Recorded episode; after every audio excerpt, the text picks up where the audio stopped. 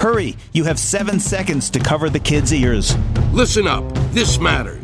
I'm Lewis Black, and this is the Civil Liberties Minute with ACLU attorney Bill Newman.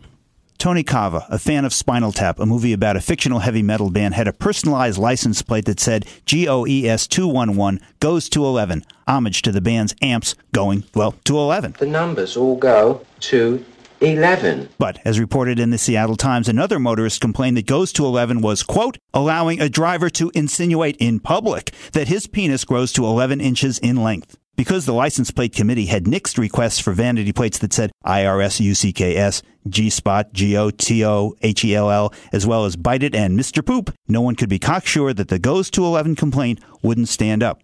After all, there is no constitutional right to a vanity license plate, although the government, having created this form for embossed expression, must utilize viewpoint neutral, reasonably understandable, and consistently applied rules. Fortunately for the Constitution and common sense, the License Plate Decency Board has ruled that Goes to 11 will remain exposed on the highways and byways because the complaint about it, and I quote, was a stretch.